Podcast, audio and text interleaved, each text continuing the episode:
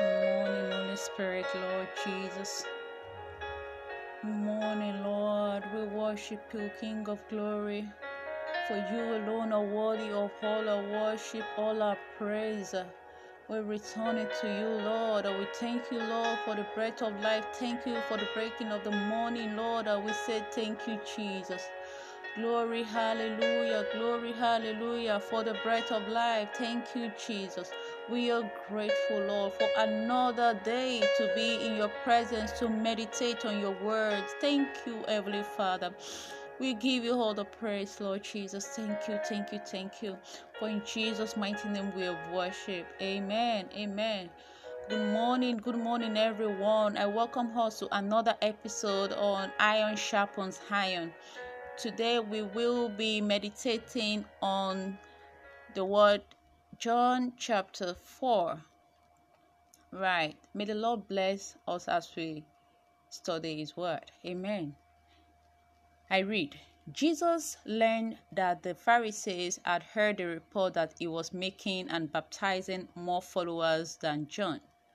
But really, Jesus himself did not baptize anyone, his followers baptized people for him.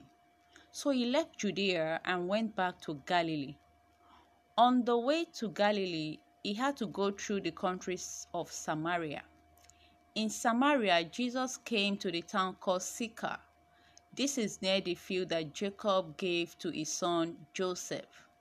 Jacob's well was there. Jesus was tired from his trip, so he sat down beside the well.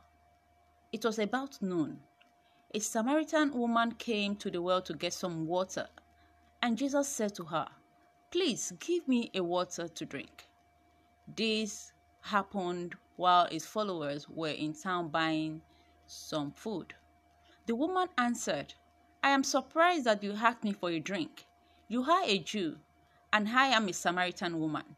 Jews have nothing to do with Samaritans. Jesus answered, You don't know what God can give you and you don't know who I am, the one who asked you for a drink. If you knew, you would have asked me, and I would have given you living water. 11. The woman said, Sir, where will you get that living water? The well is very deep, and you have nothing to get water with. Are you greater than our ancestors Jacob? He is the one who gave us this well. He drank from it himself and his sons and all his animals drank from it too. Jesus answered, Everyone who drinks this water will be thirsty again, but anyone who drinks the water I give will never be thirsty again. The water I give people will be like a spring flowing inside them. It will bring them eternal life. 15. The woman said to Jesus, Sir, give me this water then I will never be thirsty again and won't have to come back here to get more water. Jesus told her, Go get your husband and come back. The woman answered, But I have no husband. Jesus said to her, You are right to say you have no husband. That's because although you have had five husbands, the man you live with now is not your husband. That much was the truth. The woman said, Sir, I can say that you are a prophet. Our fathers worshipped on this mountain, but you Jews says that Jerusalem is the place where people must worship. 21. Jesus said, Believe me, woman, the time is coming when you will not have to be in Jerusalem or on this mountain to worship the Father. You Samaritans worship something you don't understand. We Jews understand what we worship since salvation comes from the Jews. But the time is coming when the true worshippers will worship the Father in spirit and truth. In fact, that time is now. And these are the kind of people the Father wants to be his worshippers. God is spirit, so the people who worship him must worship in spirit and truth. 25.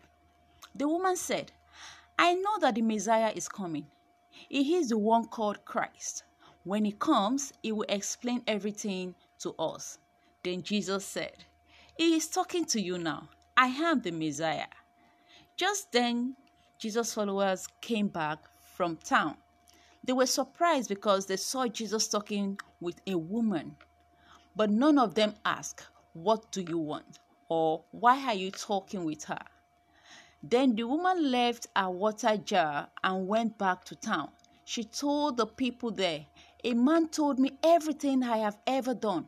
Come see him. Maybe he is the Messiah. So the people left the town and went to see Jesus. 31.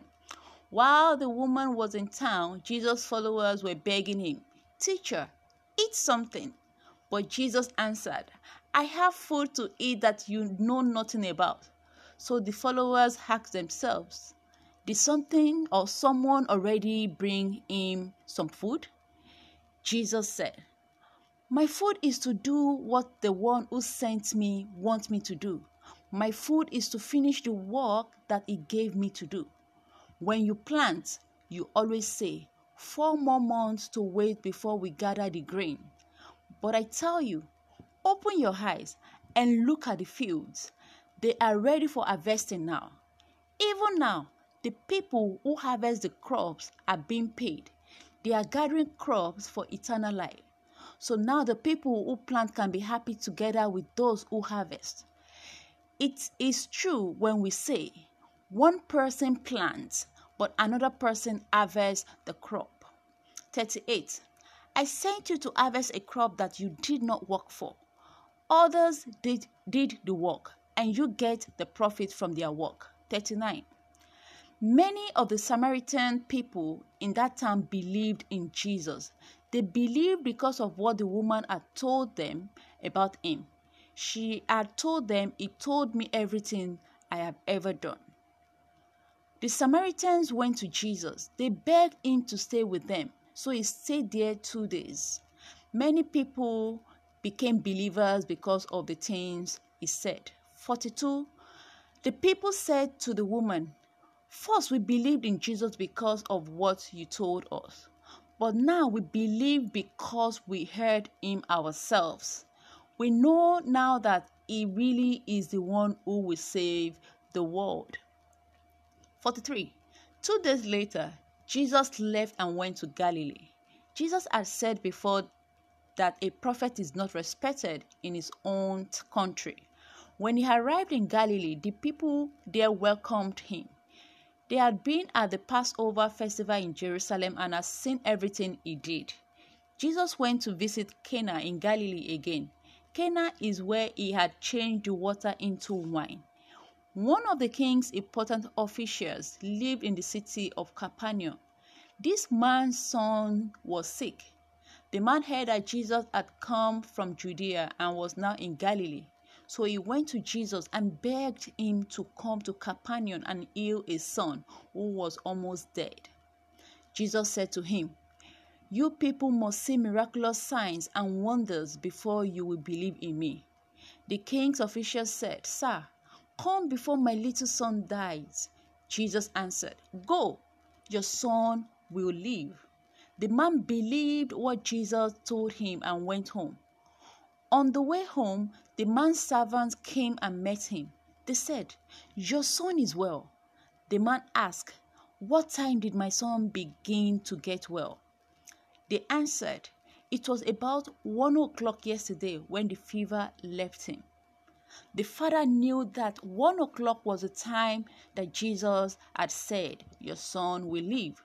So the man and everyone in his house believed in Jesus. 54, which is the last verse. That was the second miraculous sign that Jesus did after coming from Judea to Galilee. May the Lord bless the reading of his word to us in Jesus' name. Amen. So I have few highlights um, to share. Verse 10 Jesus answered the Samaritan woman. He said, You don't know what God can give you, and you don't know who I am, the one who asked you for a drink. If you knew, you would have asked me, and I would have given you living water. You know, um, this actually, you know, tells the reason why um most of the times we struggle to let go and let God because we don't know who God is neither do we know what He can give us in exchange to the things He's asking us to let go. And this could be maybe relationship, maybe marriage, maybe your job, maybe career, you know, maybe a ministry, you know, maybe a denomination or whatever is asking you to let go. It's because we don't know him that much. We don't believe in him. We don't believe that we can trust his word. Hence, we just want to always be in control of things. We refuse to let our guards down and allow God to take control of our lives and the situation. So Jesus is saying to you and I, if only you knew, you would have asked me to invade that situation. And I would have given you living water, and you will never be thirsty again. So, what is that thing you are struggling with that you need to let go and let God? Lay it at Jesus' feet this moment and ask God to take control. Give it all to Him. And in verse 24, God said, God is a spirit. So the people who worship Him must worship in spirit and truth. So, what Jesus is saying to us today is that God is not a building, He's not a man that He must lie. And by building, God is not a building, a denomination that if you don't worship in this particular church, then I'm not worshiping. If you don't pray this particular way, then I'm not praying to God. God will not answer. He said, You don't even need a title to preach the gospel. You don't need to dress a particular way for people to know that you are Christ like. Because a true worshiper worship him in spirit and in truth. He's talking about your heart. It's a place of relationship with God. So, my question to you is Do you know God? Have you truly accepted Him as your Lord and personal Savior? Do you have relationship with Him through His Word? Do you know your God? And 34 talks about, said, Jesus said, My food is to do what the one who sent me wants me to do said, My food is to finish the work that He gave me to do. So I want to ask you, what assignment, what assignment has God given to you? And how faithful are you with it? How faithful are you? May the Lord help us to know Him more. In Jesus' name, let us pray. Heavenly Father, we thank you for your word. We thank you um, for how you've been faithful in our midst, speaking to us. And uh, we, we appreciate you, Lord Jesus. Lord, we pray, oh Lord, help us to hunger and thirst for you more and more in the name of Jesus. Quench the thirst of our hearts, Lord, uh, and feed us with the bread of heaven that we may live. For in Jesus' name we have prayed. Amen. Thank you, everyone, and have a blessed day. Bye.